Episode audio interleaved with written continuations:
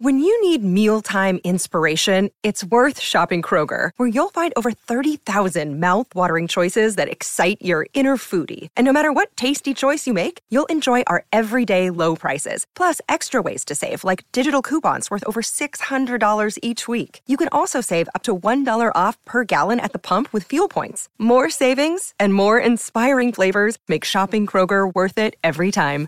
Kroger, fresh for everyone. Fuel restrictions apply.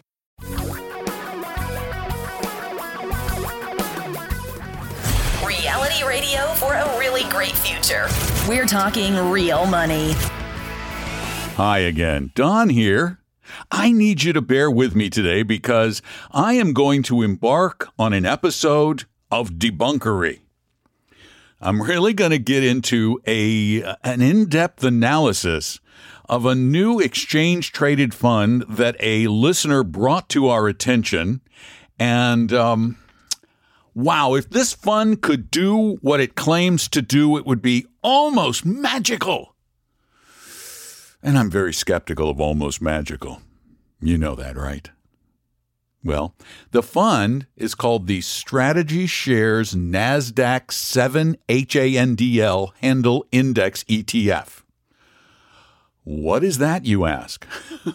well, a couple of pseudo academics created a study that they claim shows that you could create a diversified portfolio of stocks and bonds and practically practically you gotta i gotta you gotta use wiggle words in here practically guarantee a 7% fixed annual distribution rate from your portfolio. Doesn't that sound loverly?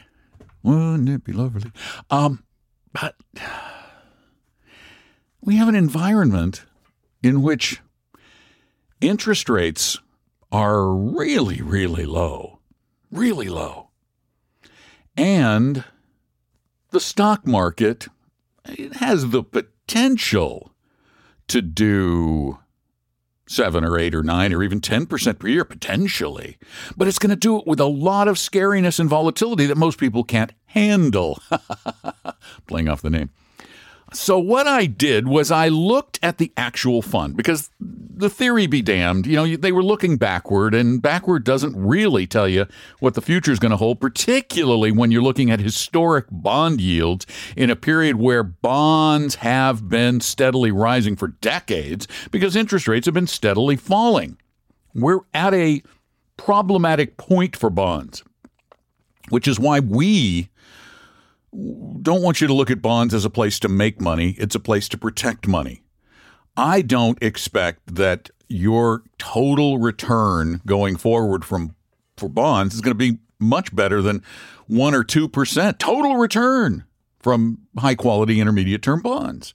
That's because interest rates are low and I did the numbers. If you have a 10 year treasury that's yielding 1.5% right, or a 10 year bond of any kind that's yielding 1.5% right now, and over that period of time, interest rates go to zero, well, you get your 1%, and you're going to get about an additional 1% from the effect of falling interest rates. That's all over 10 years. That's it. One, maybe one and a half. So, I am going to go through these guys' portfolio with you. The ticker symbol for this ETF is HNDL. And I pulled it up on Morningstar. I'm going to pull it up again because I have their expl- explainer sheet up now. HNDL on Morningstar. And we start with the very, very scary expense ratio because this is an actively managed ETF. They're trying to they claim they're they're using the efficient market theory, but they're really not if they're actively managing the thing. So they charge their their fee is 1.35, but they're waiving some of their fees, so they're only charging 1.2% per year. For an ETF, that's outrageous. And this ETF is an ETF of ETFs.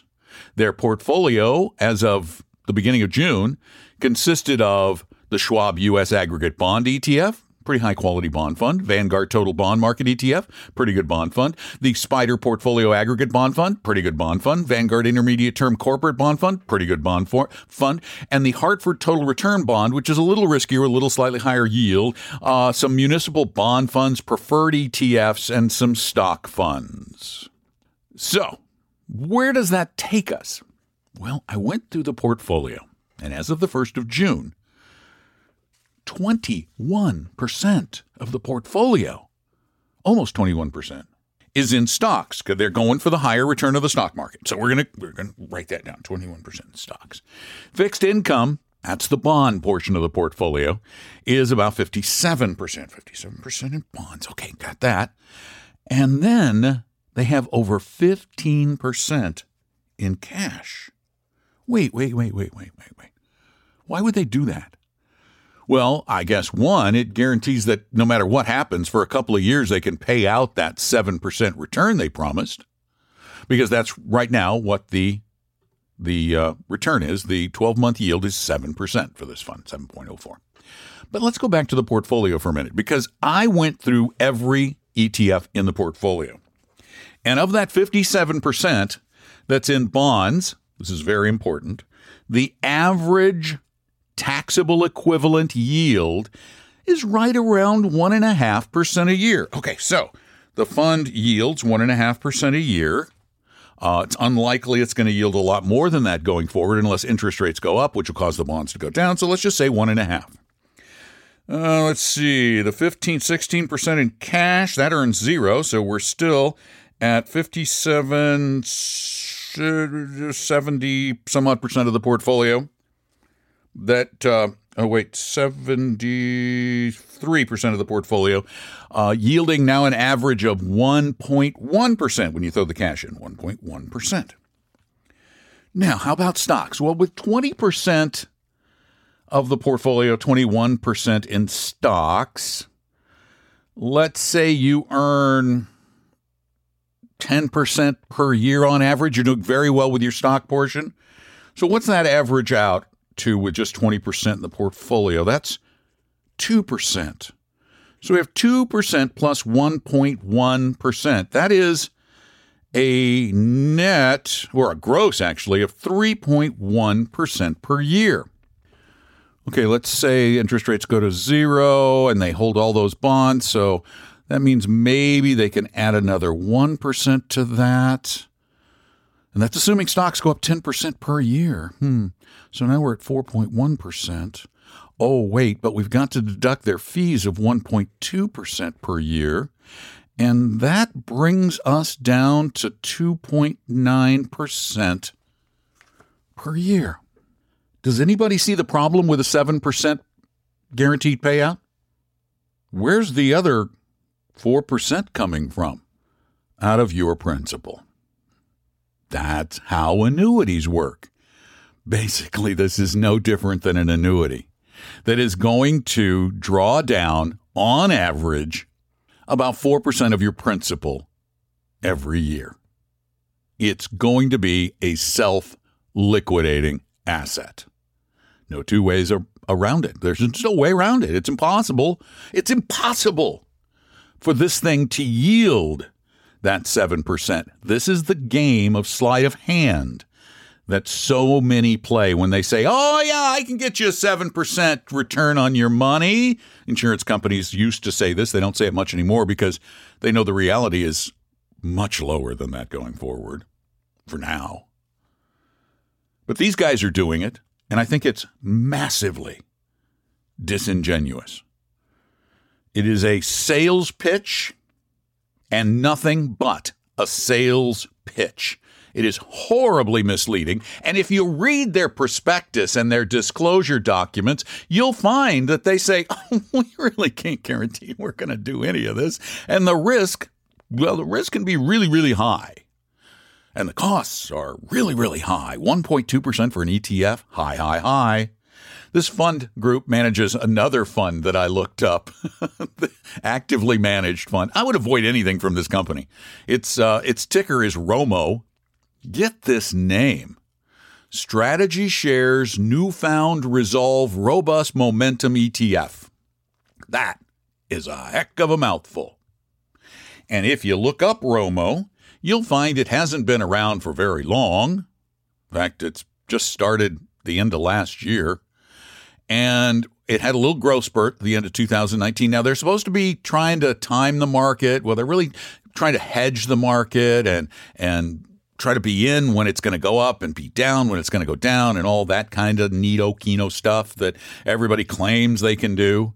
Uh, this fund has year to date lost 17.5%. Uh, it's a very complicated portfolio of ETFs with an expense ratio that can go as high as 1.35, although they're eating some of that right now and only charging 0.87% or 90 basis points. That's still a lot. That's still a lot. And if they're trying to hedge the market, you know, for good times and bad, that kind of thing, well, I thought maybe let's compare year to date with a 60 40 portfolio, 60% in the Vanguard Total World Stock Index and 40% in the Vanguard Total Bond Market Index. Year to date, those two funds combined in a, in a nice hedging strategy.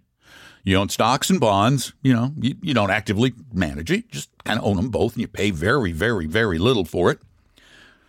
If you had those two, your year to date return for that combination, 60 40, would have been a negative 2.2%, or about a negative 15% better. And you did it without anything complicated or expensive. This is why I am so, so reluctant to suggest anything fancy, anything complicated, because investing is not supposed to be complicated. It's not supposed to be expensive. The only people who win when it's complicated and expensive are people like the people who created these funds, not you. Steer clear, keep it simple, keep listening to us. Oh, and by the way, if you'd like to attend a class next week on avoiding bad brokers, uh, we're doing it on June 10th at, uh, let's see, 11 a.m. Eastern.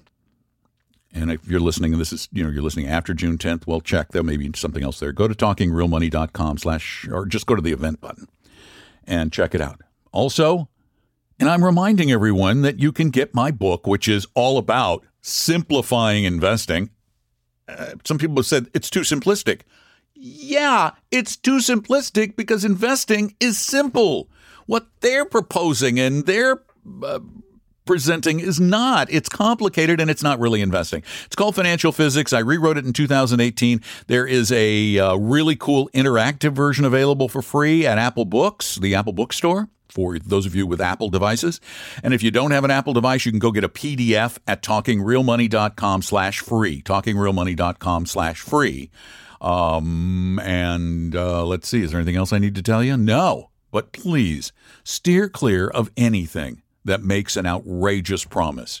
If anybody anywhere says they can get you a return that's higher than what you know you can get safely, one and a half, two percent, then you must know there's some sort of risk involved. And if they claim there is none, then I guarantee you they are lying.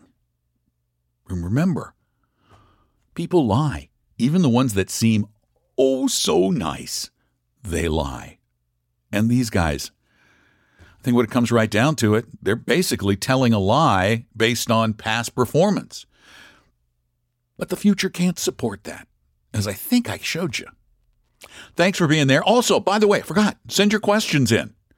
Love to answer your questions. We'll get a bunch of them on Friday's podcast, the weekend podcast. So you can call them in to 855 935 Talk and just leave a message with your question, as much detail as you want to leave. Or type it in at talkingrealmoney.com, click the contact form and send that to me. And Friday will be mostly questions. A little bit of something else, but mostly questions. 855 935 Talk or talkingrealmoney.com, the contact form. And thanks for listening. Thanks very much. I really appreciate you being there. I'm Don McDonald. Talking real money. We hope you realize that the information provided on Talking Real Money is for educational and hopefully enjoyable purposes only. Providing personalized financial planning or investing advice takes time, so please consult with a really good fee only fiduciary investment, tax, or legal advisor. We know a good one. Investing must always involve risk. In other words, you can and probably will lose money at times. Also, as much as you want it, no one can accurately, consistently predict the future. So, past performance doesn't tell you a darn thing about what the future will bring. Unlike programs that say something similar, Talking Real Money is not trying to get you to buy or sell any financial products or securities. Instead, the program is provided as a public service by Vestry, a fee-only registered investment advisor. Thanks for listening, and please visit talkingrealmoney.com for more information and disclosures. Uh, that should keep the lawyers happy.